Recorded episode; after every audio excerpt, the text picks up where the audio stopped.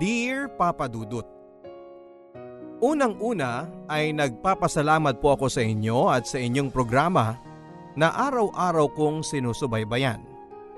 Sa mga panahon ngayon ay namamalagi lang ako sa aking kwarto. Walang ginagawa at walang makausap. At ang programa mo na lamang ang nakakapagpasaya sa akin at ang tanging pinaguhugutan ko ng lakas at inspirasyon. Ako po si Jesse pero ang totoong pangalan ko ay Jesus. At dahil sa sinapit ko sa buhay, ay hindi ko maalis sa isip ko na parang may dahilan ata ang tadhana kung bakit ako pinangalanan ng katulad kay Heso Kristo. 50 anyos na ako papadudot at may asawa at dalawang anak. At kulang-kulang tatlong dekada akong nagtrabaho sa Saudi bilang isang cook sa ospital. Isang taong gulang pa lamang ang anak kong si Dan nang pumunta ako ng Saudi. At ang sumunod ko namang anak na si Annie ay nabuo dalawang taon pagkatapos nang nagbakasyon ako sa Maynila. Kaya naman hindi ko na talaga nasaksihan ang paglaki ng mga anak ko. At nabubuo lang kaming pamilya tuwing nagbabakasyon ako. Galing lang ako sa mahirap na pamilya. Ang ama ko ay isang construction worker at ang nanay ko naman ay naninilbihan bilang kasambahay sa isang mayamang pamilya. Sa kasamaang palad ay namatay sa aksidente ang ama ko noong ako'y 22 anyos pa lamang. Halos kasabay ng pagkakapanganak ng asawa ko sa panganay ko. At dahil ako rin ang panganay sa aming tatlong magkakapatid, ay ako ang inaasahang sumalo at maging katuwang sa responsibilidad na mabigyan sila ng maayos na kinabukasan. Dahil nakatapos naman ako ng kursong nutrition ay nakakuha ako noon ng trabaho sa isang kumpanya at kahit papaano ay kumikita na. Ang asawa ko namang si Lena ay nagtatrabaho na rin bilang cashier sa isang restaurant. Pero dahil nga sa pagkamatay ng aming ama na sinabayan ng pagkakapanganak ng aking asawa ay nagsabay-sabay ang mga gastusin. Kaya naman ang una kong naisip kaagad ay makapag-abroad. Bagamat alam ng aking asawa ang obligasyon ko sa aking mga kapatid, ay alam niya na sila ng anak ko ang pinakadahilan kung bakit ako nag-abroad. Kung tutuusin naman kasi papadudod ay kaya naman naming maitawid mag-asawa ang pagpapamilya. Pero hindi sasapat ang kinikita ko para mapagtapos ang mga sarili kong kapatid. Ang sinasabi ko sa aking asawa ay gusto ko kasing makapag-aral sa isang pribadong paaralan ng mga anak namin para mas maging maganda ang kinabukasan nila. Bagamat totoo naman ay binibigyan din ako ng dahilan na yon ng sapat na oras para matapos ko ang obligasyon ko sa mga kapatid ko. Habang hindi pa pumapasok sa eskwelahan ang anak namin. Pero ang nangyari, papadudot ay yung sumunod sa akin lalaki na si David ay nakabuntis at hindi nakapagtapos. At ang bunso naming si Ruth ay bagsak-bagsakan sa mga grado. Kaya ilang taon sa high school at college bago nakagraduate. At para mapanindigan din ang pangako ko sa asawa ko na papag-aralin ko ang mga anak namin sa mga pribadong eskwelahan, ay doble kayod ako sa Saudi. Kahit nga ilegal ang mag-sideline sa Saudi ay pinasok ko na rin para humaba-haba lang ang PC sa mga bayarin. At sa kabila ng mga sakripisyo ko ay naiibsa naman ang mga hirap at lungkot ko sa Saudi tuwing umuuwi ako ng Pilipinas. Sa airport pa lang ay kumpleto palagi ang pamilya ko. Pati na ang mga kamag-anak na sumusundo. Sa tuwing uuwi ako, pakiramdam ko ay ako si Santa Claus na nagbibigay ng mga regalo sa pamilya at kamag-anak. Ang kinaibahan lamang namin ay mapa good or bad sila ay nakakatanggap sila ng regalo sa akin.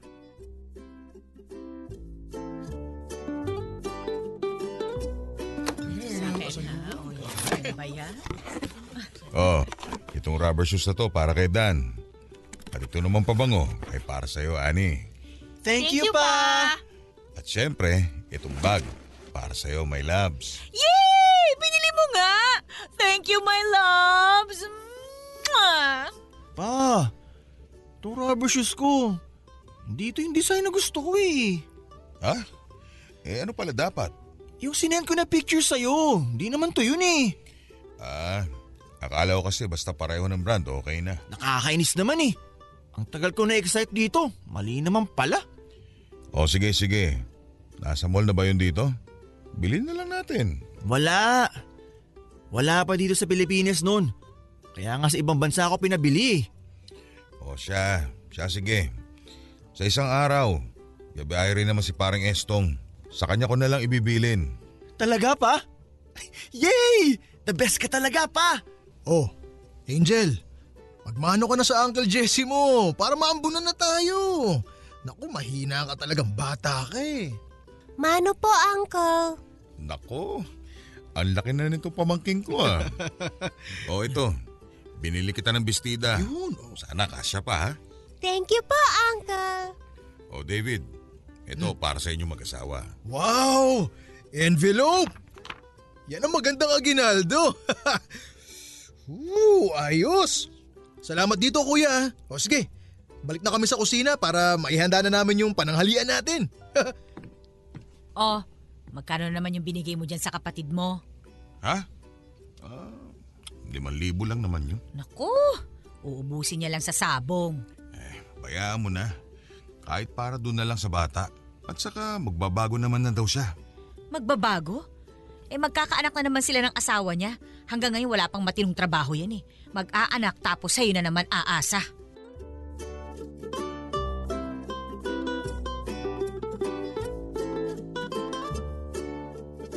Aminado naman ako papadudot na na-spoil ko yung mga kapatid ko. Ang akin lang naman kasi sa tuwing kumakain kami ng mga masasarap na pagkain at binibili ko ng magagandang gamit ang sarili kong pamilya. Nagigilty ako na yung mga kapatid ko ay hindi tinatamasa kahit kalahati man lang ng naiparamdam ko sa sarili kong pamilya. Kahit naman kasi nag-asawa ng maaga yung kapatid ko at yung bunso namin ay naging bulakpol, ay malapit at malambing pa rin sila sa akin. Maski na nga yung pamangking kong bata, bagay na namimiss ko sa mga anak ko. At minsan na nga rin, maski sa asawa ko. Mahirap mang tanggapin papadudot ay hindi close sa akin ang mga anak ko. Hindi ko rin naman sila masisisi dahil hindi ko na nga sila nasubaybayan sa kanilang paglaki. At kahit pa taon-taon din naman ang pagbabakasyon ko sa Pilipinas, lalo na nitong mga nakaraan ay alam ko namang hindi sasapat yon kailanman sa mga namis ko na na mga mahalagang pangyayari sa buhay ng mga anak ko. Kaya nga kahit na lumaki rin na medyo bulakbol at maluho yung dalawa kong anak, Hirap akong sitahin sila dahil na nga sa mga naging pagkukulang ko. At dahil sa alam kong isusumbat nila sa akin na yung mga kapatid ko ay hanggang ngayon ay umaasa pa rin sa akin. Masakit man papadudot pero pakaramdam ko. Minsan ay ATM ang tingin sa akin ng sarili kong pamilya.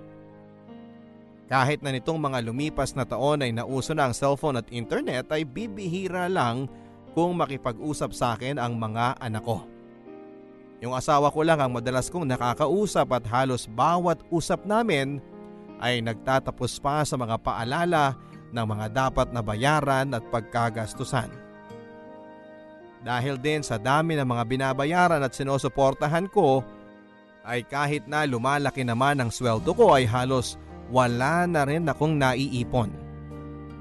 Kumuha pa ng kondo na hulugan at sasakyan si Lena kaya naman talagang yung natitira na lang sa akin ay halos sasapat na lamang sa pang-araw-araw na pangangailangan.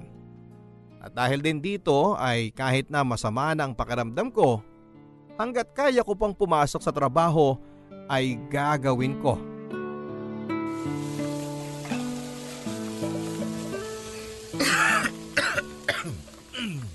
Jesse, Mukhang sama niyang ubo mo ah. Okay lang. okay lang ako. Eh, kumusta naman yung birthday ng panganay mo? Nagustuhan niya ba yung cellphone na in-order mo para sa kanya? Oo, nagustuhan niya. Abe, ayos pala. Kung bibili ka pa ng cellphone, sabihin mo lang sa akin at ipapa-order ko kay misis. Eh di, ang saya na ng kwentuhan nyo niyan. Ang linaw na ng video call. Ako, puro games nga eh. Hindi man lang tumatawag sa akin. Pero mukhang o-order nga ako kasi yung bunso ko naman ang humihirit na dapat daw i-upgrade na yung cellphone niya. Ah, sige. Sabihin ko kay misis. Sabihin mo lang kung anong model ang gusto. Kaya nga eh. Mukhang yung makukuha ko sa paluwagan natin doon lang mapupunta eh. Ay, eh, ganyan talaga mga bata ngayon. Eh, nung panahon natin, kutsi-kutsihan lang at saka robot, masaya na tayo. Eh, ngayon, cellphone na. At tapos, pag binigyan mo ng mumurahin, eh, bay, nakasimangot pa. Ang gusto yung high-end na cellphone. Pangkalahating buwang sweldo pa natin ang halaga. Oo nga eh. Pero aminin mo, ang hirap din namang tanggihan. Eh, sinabi mo pa. Eh nga pala, pre. Sila Mando pala eh. Magpa-party daw sa kanila. Order daw sila ng dalawang kilo ng adobo sa'yo. Tapos pa-extra daw ng itlog at baboy. Ah, sige. Kailan kaya nila kay...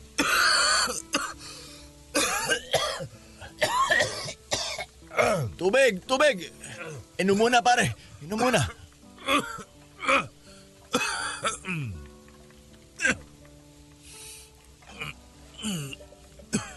Ah, Jesse. Uwi ka na kaya muna. Pahinga mo na yan. Parang lumalala na yan ah. Hindi na pwede. Nagamit ko na lahat ng leave ko.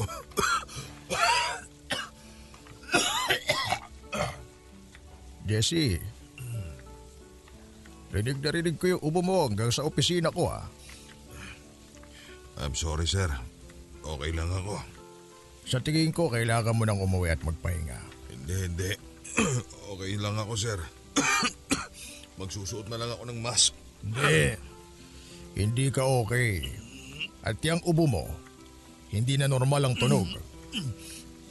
Magiging maayos din ako, sir. Huwag kayong mag-alala. Hindi, Jesse. Alam mo, parang may sakit ka na eh. At baka makontamina mo pa yung mga pagkain.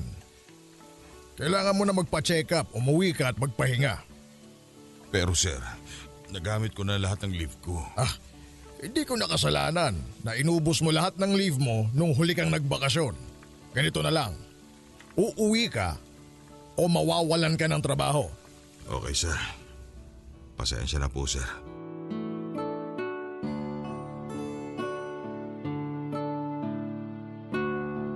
Lahat ng uri ng pagtitipid ay ginagawa ko papadudot. Kahit na paulit-ulit na ulam araw-araw sa loob ng higit tatlong daang araw ay ayos lang sa akin. Basta sa isang buwan na bakasyon ko sa Pilipinas ay napapakain ko sa mga masasarap na restaurant ang pamilya ko at mga kamag-anak. Sa isang OFW kasi papadudot ay hindi lang pamilya mo ang kailangan mong pakainin o ilibre sa tuwing uwi mo. Pati na ang mga kamag-anak, mga kaibigan at kaibigan ng mga kamag-anak. Kumbaga ay one time big time na gastusan sa isang buwan tapos ay labing isang buwan na kayod at pagtitiis. At ganoon na nga naging buhay ko sa loob ng halos tatlong dekada papadudot. Kaya nga hindi na rin ako nakakapagpa-check up. Nung una ay para makatipid pero noong nagsimula na akong may nararamdamang mga kakaiba, ay dahil sa pangamba na baka nga kung ano ang makita ng mga doktor ay makadagdag pa sa gastos. Sa isip-isip ko, sige na. Kakayod kabayo na ako sa Saudi, ang mahalaga ay maihanda ko ang pamilya ko lalo na ang mga anak ko para mabigyan din nila ang mga sarili nila ng maayos na kinabukasan. Kakayod ako maipasok lang sila sa mga magagandang paaralan para mas maganda ang mga trabaho na makuha nila sa pagka-graduate nila. Pero Ewan ko ba kung saan pa ako nagkulang papadudot. Sa kabila kasi ng mga paghihirap ko ay parang nakita ko lang na napunta sa wala ang lahat. Yung mga anak ko ay napag-aral ko nga sa mga pribadong paaralan. Pero ang nangyari naman ay lumaki silang insecure sa mga mayayamang kaklase. Kaya kailangan kapag bagong pasukan, bago ang gamit nila. Mula sa school supplies hanggang sa uniforme at sapatos. Kada taon din ay tinataasan ko ang mga baon nila. Pero kahit pa sunod sa layaw ang mga anak ko ay hindi pa rin yon sapat. Apektado pa rin ang mga grado nila. Palaging pasang-awa. At noong nakagraduate nga sila ng high school, ang gusto rin nila ay mag-aral sa mga mahal at sikat na university. At dahil halos pasang-awa lang sila sa mga grades nila noong high school ay hindi rin naman sila nakakuha ng scholarship.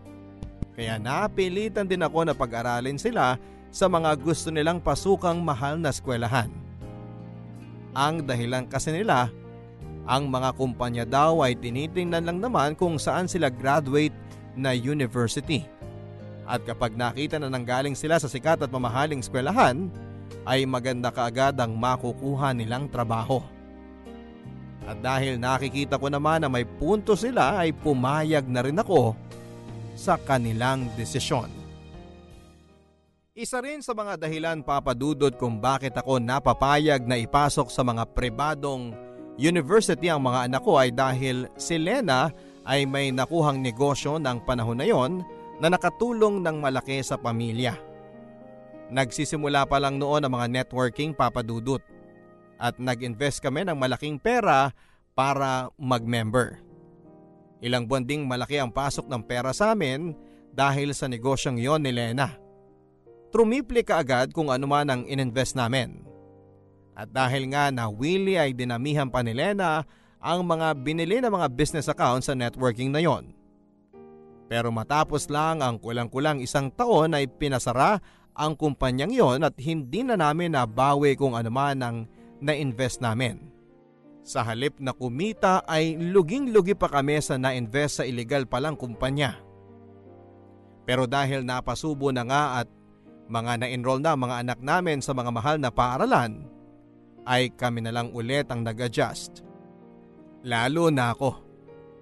Pero ang ending, ang panganay ko ay nag-drop out din at ang bunso ko naman ay nakagraduate naman pero delayed.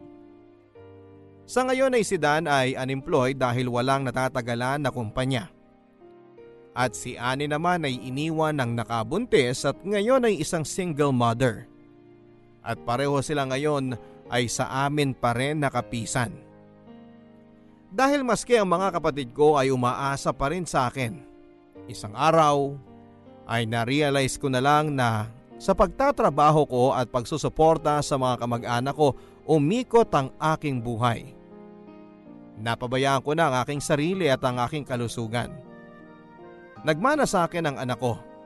Mahilig din ako sa mga sapatos pero nakalimutan ko na yung huling beses na nabili ko ang sarili ko ng sapatos na gusto ko.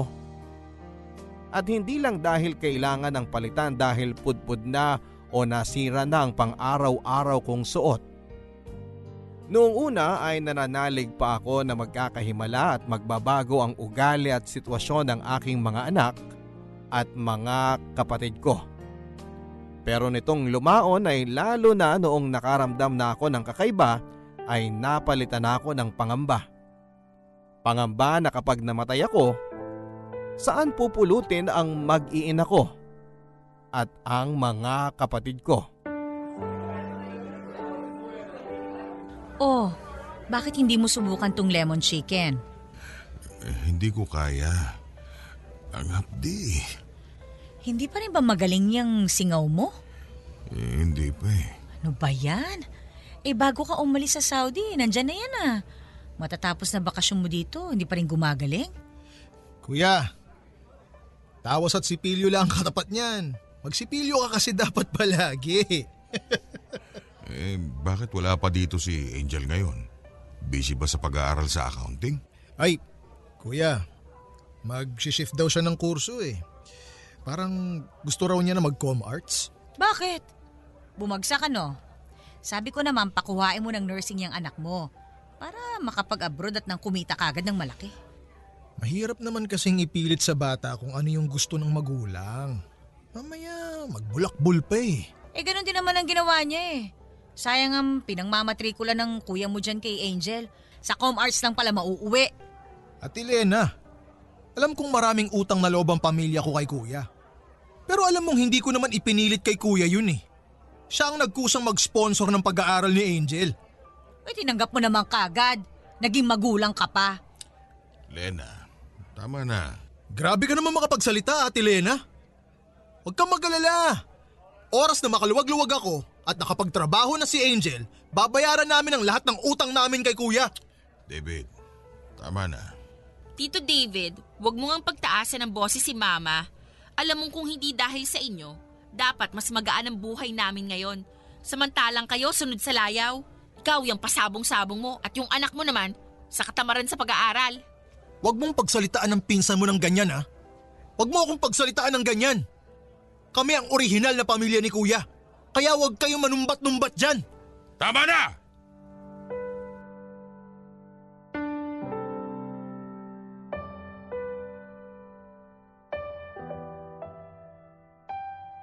Bago ako bumalik ng Saudi sa bakasyon kong yon ay kinonsulta ko na sa dentista yung hindi ko gumagaling na singaw. Sobrang sakit na kasi at halos hirap na akong makakain. Ang hindi ko akalain na sa pangungonsulta kong yon para makahingi sana ng gamot at ng pain reliever ay may malalamang mas malalang sakit ang dentista. Pinayuhan niya ako na lumapit sa doktor sapagkat ibang klase na daw ang ganong klase ng singaw na matagal nang hindi gumagaling. At matapos na mga test at obserbasyon, ay napag-alaman ko na na meron akong stage 1 tongue cancer. Hindi ako makapaniwala sa mga narinig kong yon papadudot. Noong una ay akala ko ay kung magkakasakit ako ay sa baga o kaya ay sa atay. Yun pala ay sa dila pa. Dati kasi akong nagsisigarilyo at ayon sa mga doktor ay maaaring cause din daw yon ng pagkakaroon ng stage cancer. Inilihim ko ang diagnosis ng mga doktor sa aking pamilya. Hindi dahil sa ayaw kong mag-alala sila kundi dahil sa mga panahon niyon ay in denial pa rin ako. Sa katunayan ay itinuloy ko ang pagbiyahe ko pabalik ng Saudi. Kahit na alam kong may ganong resulta na sa akin ng doktor. Ang sabi ko sa sarili ko ay isang doktor lang naman ang may sabi. Kukonsulta pa ako sa ibang doktor para sa second opinion. Babaguhin ko ang diet at magbabawas ng stress sa buhay at manunong balik sa Panginoon. Pero wala pang isang buwan ay napilitan akong bumalik sa Pilipinas at sa pagkakataong yon ay permanente na pala ang magiging pag-uwi ko.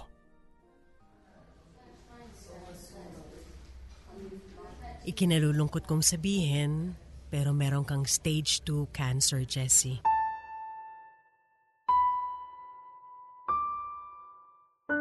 Ano? Stage 2 na? Oo. Sigurado ho ba kayo dyan? Ikukuha po muna kami ng second opinion. Hindi na kailangan, Lena. Bakit naman? Ah, mawalang galang na ho, Doc, ha? Pero paano kung mali kayo? Hindi basta-basta ang sakit na cancer, ha?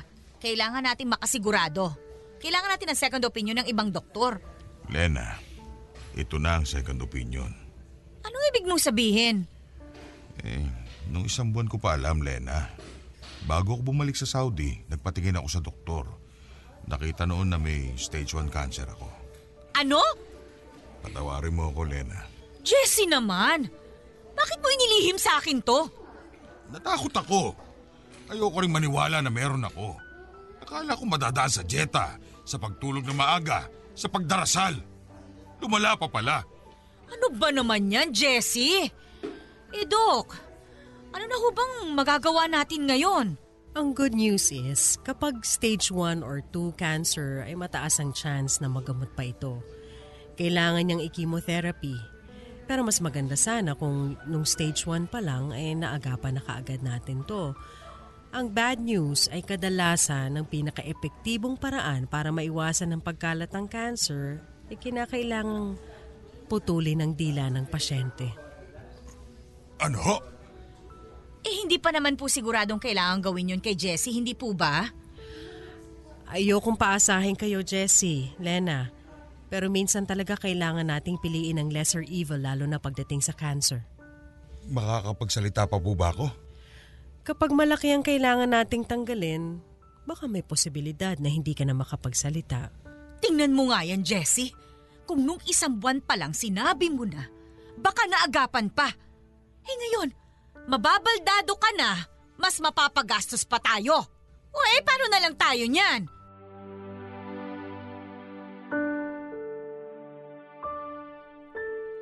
Kung nahirapan akong sabihin yon sa asawa ko Papa Dudut, mas nahirapan akong ipaalam ang balitang yon sa mga anak at mga kapatid ko. Sa akin lang sila nakadepende at natakot akong makita ang kanilang reaksyon. Buong buhay ko sanay ako na ako ang nag-aalaga at nagsosuporta. Na ako ang nagtatrabaho. Ngayon sa isang iglap ay bigla akong naging imbalido walang pakinabang at alagain. Ang inakala ko sa oras na marinig ng mga anak ko at ng mga kapatid ko na may cancer ako ay maiiyak sila at malulungkot. Pero ang una kong nakita sa kanila nang sabihin ni Lena sa kanila, ang tungkol sa kondisyon ko ay ang matinding takot. Takot na hindi para sa akin kundi takot para sa mga sarili nila. Halos mabasa ko sa mga mukha nila ang mga makasarili nilang problema. Paano na ang matrikula ni Angel? Paano na ang mga bayarin dito sa bahay? Paano ko na babayaran ang coaching ni loan ko? At matapos ang takot ay nakita ko sa mga mata nila ang irita. Saan kami kukuha ng pampagamot dito? Sino ang mag-aalaga sa amin dito? Gagaling pa kaya ito at magtatrabaho? At sa isang igla papadudot, mula sa pagiging breadwinner ay bigla akong naging pabigat. Gamit ang sarili kong savings ay agad akong isinabak sa chemotherapy. At masasabi kong ilang sessions pa lamang ng chemotherapy ay dinaig na niya ang lahat ng hirap na dinanas ko sa Saudi. Nariyan yung walang tigil ako sa kakasuka. May panahon na hindi matigil ang pagdumi ko. Pumayat ako ng husto at nagmukhang halos bangkay. Ngunit bukod sa pisikal na sakit ay mas matindi ata ang emosyonal na dulot ng chemotherapy sa akin papadudot. Ni hindi na sa akin makatingin si Lena. Ang mga anak ko, kita ko ang pandidiri sa kanilang mga mata. At yung mga kapatid ko ay nawala na ang dating pagiging magiliw at malambing sa akin. Nagtuturoan pa sila kung sino raw ang dapat na mag-alaga at magbantay sa akin. Sa totoo lang, papadudot, kung hindi lang ako natatakot sa Diyos eh baka winakasan ko na ang buhay ko. Minsan nga, dinadaan ko na lang sa katatawanan ng aking sitwasyon. Naisip ko kung itong sinapit ko sa mundo ay impyerno na. Paano pa doon sa tunay na impyerno na walang takas? Pero may mga oras din na nagalit ako sa Diyos. Sa halip na magdasal ako para pagalingin ako ay sinusumbatan ko siya. Sinasabi ko sa Panginoon na sana nga talaga ay nandyan siya. Na totoo siya. Dahil sa pinaparanas niya sa akin dito sa malupit na mundo ay sisingilin ko siya ng pwesto ko sa langit. Ang sabi ko sa kanya, hindi ako papayag na walang langit. Dahil sa pagkakataong ito na tinanggal na sa akin ang lahat, yun na lamang ang natitira.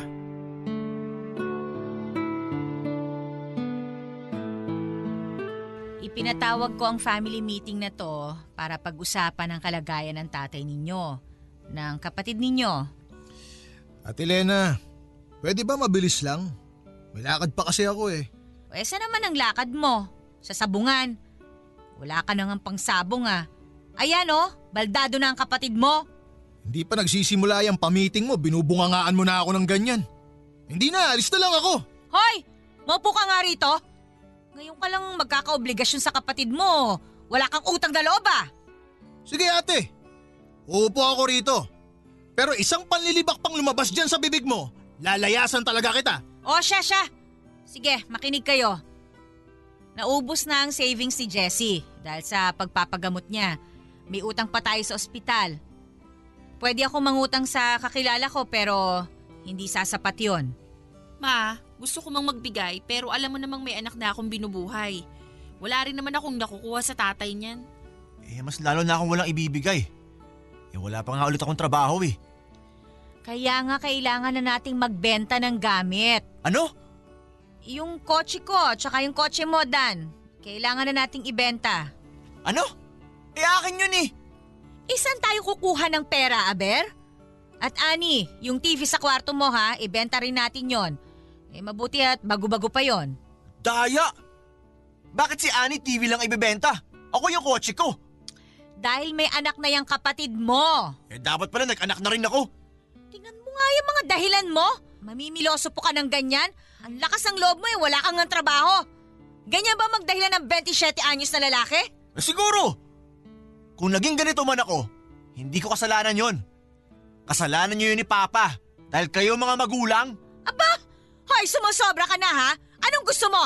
Palayasin kita dito? Bukas na bukas ha, ibenta mo yung kotse mo. At ikaw, David, kukunin na namin yung pinautang namin sa iyong puhunan. Ano ba naman yan? Eh, naihulog ko na yun eh. Naihulog! Nasaan ang kita, Aber? Anim na buwan na yun ah. Ni isang kusing walang nakakabalik.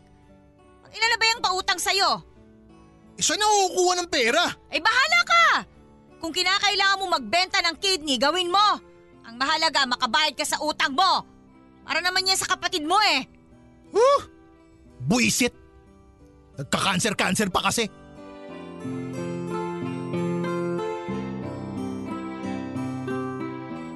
Dahil maliit lang naman ang bahay, bawat away nila, bawat talakan tungkol sa pera at problema sa gastusin ay napapakinggan ko. Minsan nga wala na silang pakialam. Kahit na alam nilang naroon lamang ako ay tuloy lang sila sa pagsasalita. Hindi ko nga alam kung wala lang silang pakialam o sadyang nagpaparinig na. Sobrang panlalait ang inabot ko sa mga panahon na yon, papadudot. Kung dati Santa Claus ang tingin sa akin tuwing umuwi ako ng Pilipinas, ngayon ay bigla na lang akong naging invisible. Dinadaan-daanan, ni ayaw tignan. Nagiging maayos lang ang pakikitungo nila sa akin kapag may bumibisita sa akin na mga kaibigan. Pero pagka uwi, balikan nyo na sila. At kadalasan pa ay tinatanong kung meron daw na inabot na tulong o pera. Pero siguro mas dagok sa akin ang pinagbago ng mga kapatid ko. Yung mga anak ko at least simula pa lang ay alam ko nang malayo sila sa akin dahil kung tutusin ay wala naman talaga kaming nabuong relasyon dahil nalayo ako sa kanila ng napakatagal. Pero yung mga kapatid ko na kasabay kong lumaki, na sinuportahan ko matapos mawala si Papa. Nasa loob ng mahabang panahon ay magilew at malapit sa akin ay bigla na lamang nagbago. Ang sakit papadudot. Kasi naiintindihan ko paminsan-minsan ang pinanggagalingan ni Lena at ng mga anak ko. Tama naman sila kung tutuusin. Sila na dapat ang number one priority ko dahil sila na ang sarili kong pamilya pero hindi ko pa rin binitawan ang pagsuporta sa mga kapatid ko sa kabila ng hindi nila pagbibigay ng halaga roon. At ngayong wala na akong pakinabang sa kanila, ay parang bigla na rin silang nawala ng kuya.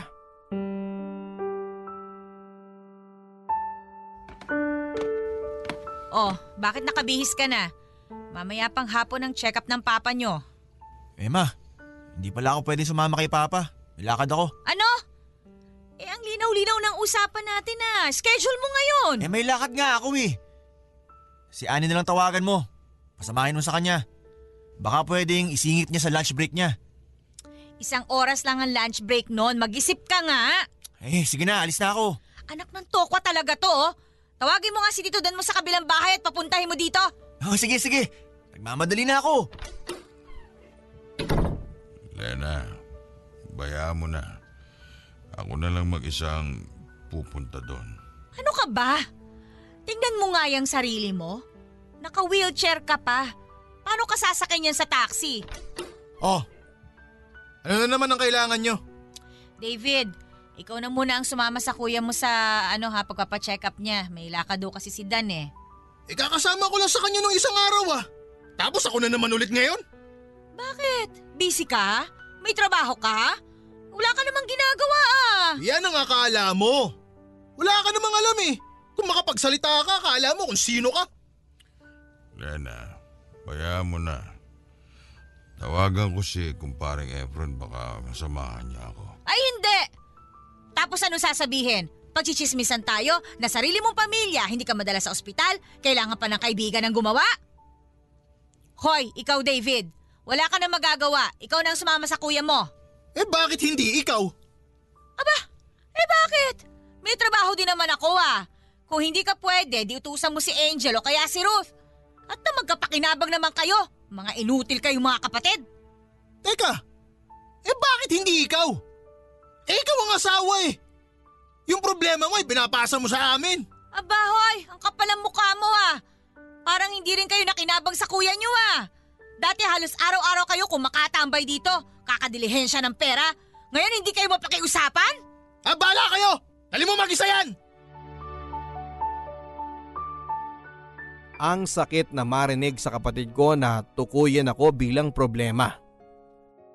Ang nangyari sa akin ng araw na yon ay nauwi na nga na ang sumama na nga lang talaga sa akin ay ang kumparing Efren ko.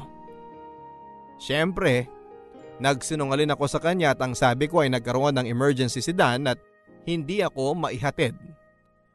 At kung hindi nga lang talaga kami gipit na gipit ay hindi rin naman kami lalapit sa kanya upang humingi ng tulong. Pero bukod sa pagpoprotekta sa aking pamilya, sa tingin ko ay sinabi ko yon kay paring Efren dahil ayoko rin na mapahiya sa kanya. Dating katrabaho ko si Efren sa Saudi. Ang kaibahan namin, siya ay naging success story. Nakapag-ipon sila ng matino ng kanyang asawa, sinuwerte sa negosyo kaya bumalik ng maaga sa Pilipinas. Nasaksihan lahat ni Efren ang mga sakripisyo ko sa Saudi noon para sa pamilya ko at mga anak ko. At ayaw kong isipin niya na matapos ng lahat ng iyon ay bukod sa wala nang ang napala ang mga kapatid at mga anak ko, ganito pa nila akong tratuhin sa ngayon.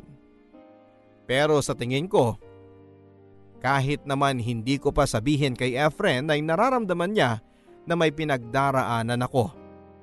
Sa makatuwid ay nag-offer nga siya na kung gusto ko raw ba na baka mas makakabuti sa akin ang mag-recover sa isang bahay nila sa Antipolo. Ang caretaker lang naman daw ang naroon at maaari din daw akong hanapan ng pwedeng mag-alaga sa akin na makukuha lamang sa murang halaga. Awang-awa ako sa sarili ko noon papadudot. Paano ako humantong sa ganito na dati ako ang sumusuporta sa lahat? Ngayon ay ako na ang kinakaawaan at nililimusan. At higit sa lahat ay nasaan na ang pamilya ko ngayong kailangan ko sila. Mas naaasahan ko pa ang kaibigan ko at mas nakikita ko pa na may halaga ako sa ibang tao kesa sa sarili kong mga kadugo. Sa puntong yon ay akala ko'y wala nang ilulugmok pa ang aking sitwasyon. Pero meron pa pala. May mas ibabagsak pa pala. Nang araw na yon ay sinamahan ako ni kumparing Efren sa ospital at doon ko narinig sa akin doktor ang masamang balita. Kailangan ng putulin ang dila ko. Hindi lamang tapyas kundi halos buong dila ko na ang tatanggalin. Ibig sabihin, wala na akong malalasahang pagkain at hindi na ako makapagsasalita. Sa totoo lang papadudot, mabuti na nga lang din at si Efren ang kasama ko noon nang nalaman ko ang masamang balita. Na-imagine ko na lang na papaano kung ang kasama ko ay si Dan o kaya ay si David. Baka hindi ko kayanin ang mga magiging reaksyon sa mga mukha nila. Pero dahil si Efren lang naman ang kasama ko, sa puntong yon ay doon ko na naibuhos ang lahat ng magkahalong lungkot at galit na nararamdaman ko sa pamilya ko, sa mga kapatid ko at maski na sa Diyos. Umiyak ako ng umiyak. Hindi nila ako mapatigil. Siguro para pagaanin ang loob ko ay sinabihan pa ako ng doktor ko at ni Efren na huwag daw akong mag-alala. Hindi naman daw ibig sabihin noon at doon na magtatapos ang buhay ko. Magiging mahirap daw ang buhay ko pero makakapag-adjust naman ako sa bago kong sitwasyon. Pero ang hindi nila alam ay yung iyak kong yon ay hindi lang dahil sa magiging kapansanan ko kundi dahil pakiramdam ko ang tagal-tagal ko nang may dila at kakayahan na magsalita pero hindi ko yon ginamit sa aking mga kapatid at sa aking pamilya. Nang nalaman ni Efren na may utang pa rin kaming malaki sa ospital at kailangan pa ng pera para sa aking magiging operasyon at pagpapagaling, ay nag-set up siya ng isang fundraising campaign para sa akin. At karamihan nga ng mga nilapitan ay ang mga kasamahan namin dati na OFW. Sa gulat ko ay malaki-laki ang nalikom nila sa fundraising para sa akin. At sumapat yon para mabayaran namin ang lahat ng mga utang namin sa ospital.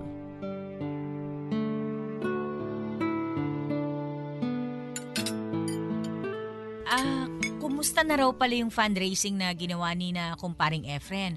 May mga nagbigay ba naman? Oo. Sa katunayan, malaking araw ang nalikom nila. Baka sumapat na para doon sa mga utang natin sa ospital. Pati na rin sa operasyon ko. Ay nako, salamat naman sa Diyos.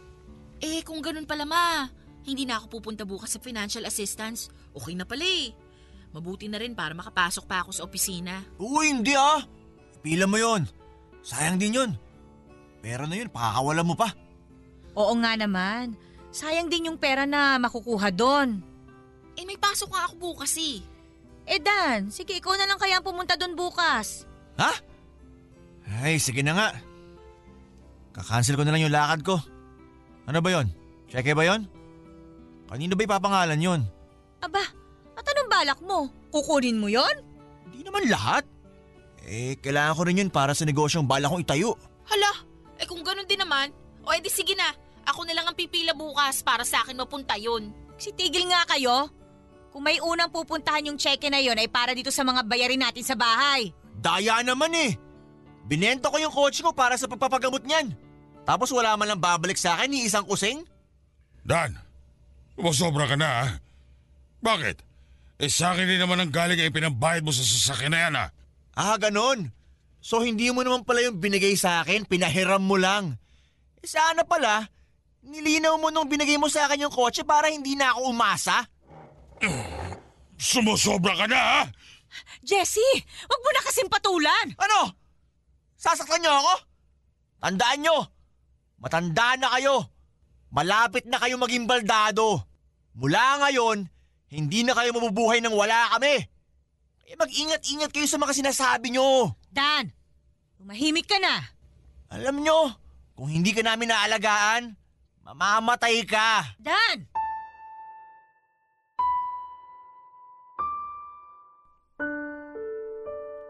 Hindi ko alam kung papaanong humantong sa ganoon ang anak ko at napagsalitaan niya ako ng ganon papadudot. Dahil ba yon sa pagpapalaking ginawa namin ni Lena sa kanila? O likas ba sa kanya ang maging masama at makasarili na parang namana niya sa mga kapatid ko?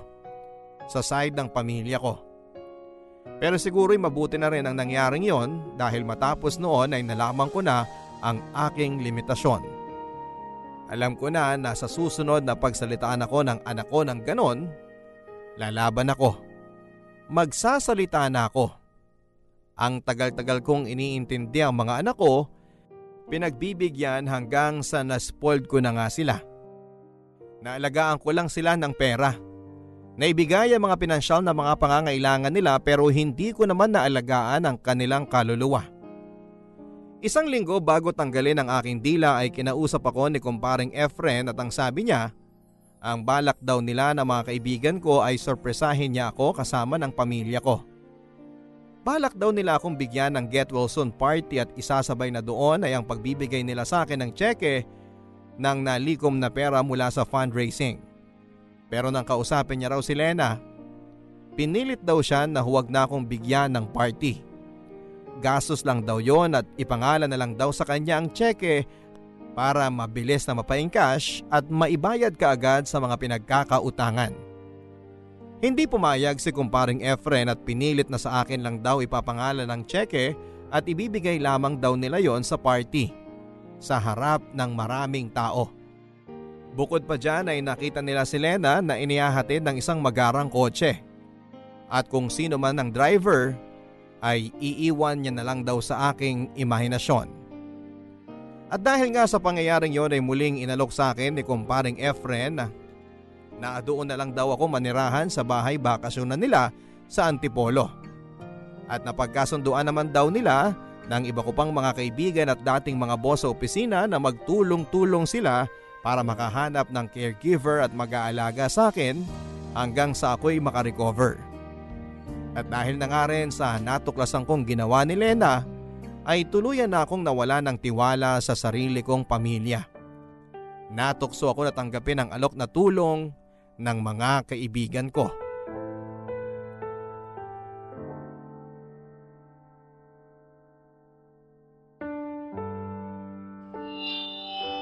Ngayon po ay dumating na tayo sa pinakamahalagang bahagi ng ating programa.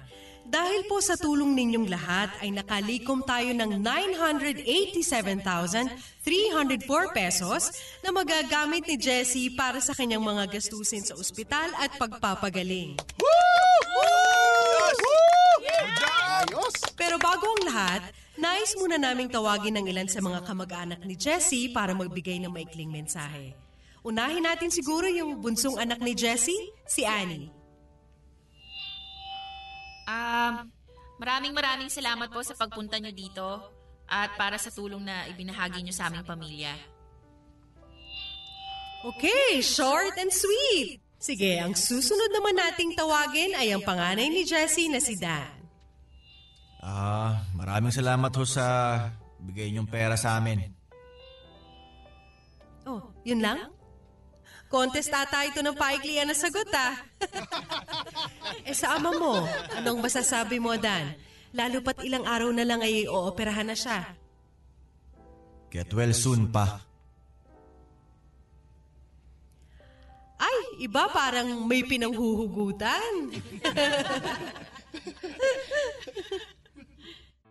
Bakit? Ano ba gusto nyo? Na magdrama kami rito dahil nilimusan nyo kami? Gusto nyo gumaan pakiramdam nyo dahil nakatulong kayo sa mahirap? Dan!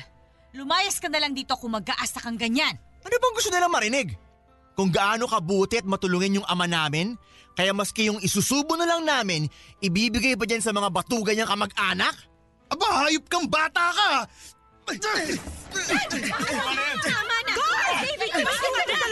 Hindi! Huwag niyo palabasin ang dalawang yan. Gusto kong marinig nila susunod ko sasabihin. Mga wala kayong utang na loob! Dan, wala kang karapatan na pagsalita ng ganyan ng uncle mo. Matanda pa rin sa'yo yan. Matuto kang gumalang. Oo, inaamin ko.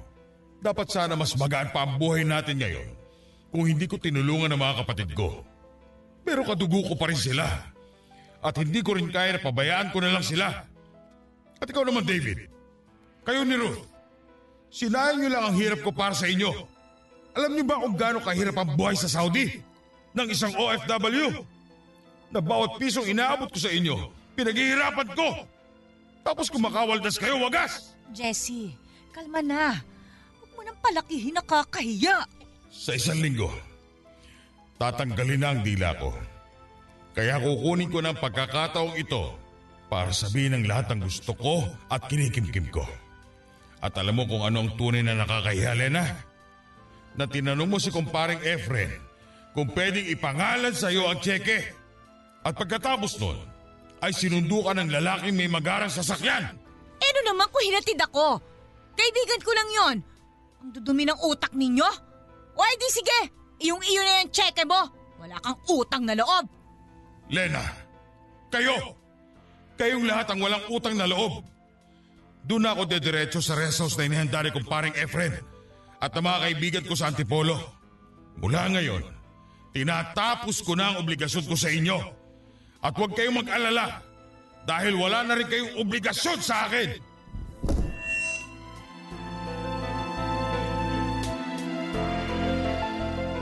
Sinusulat ko ang liham na ito ngayon sa bahay bakasyunan ni kumparing Efren sa Antipolo.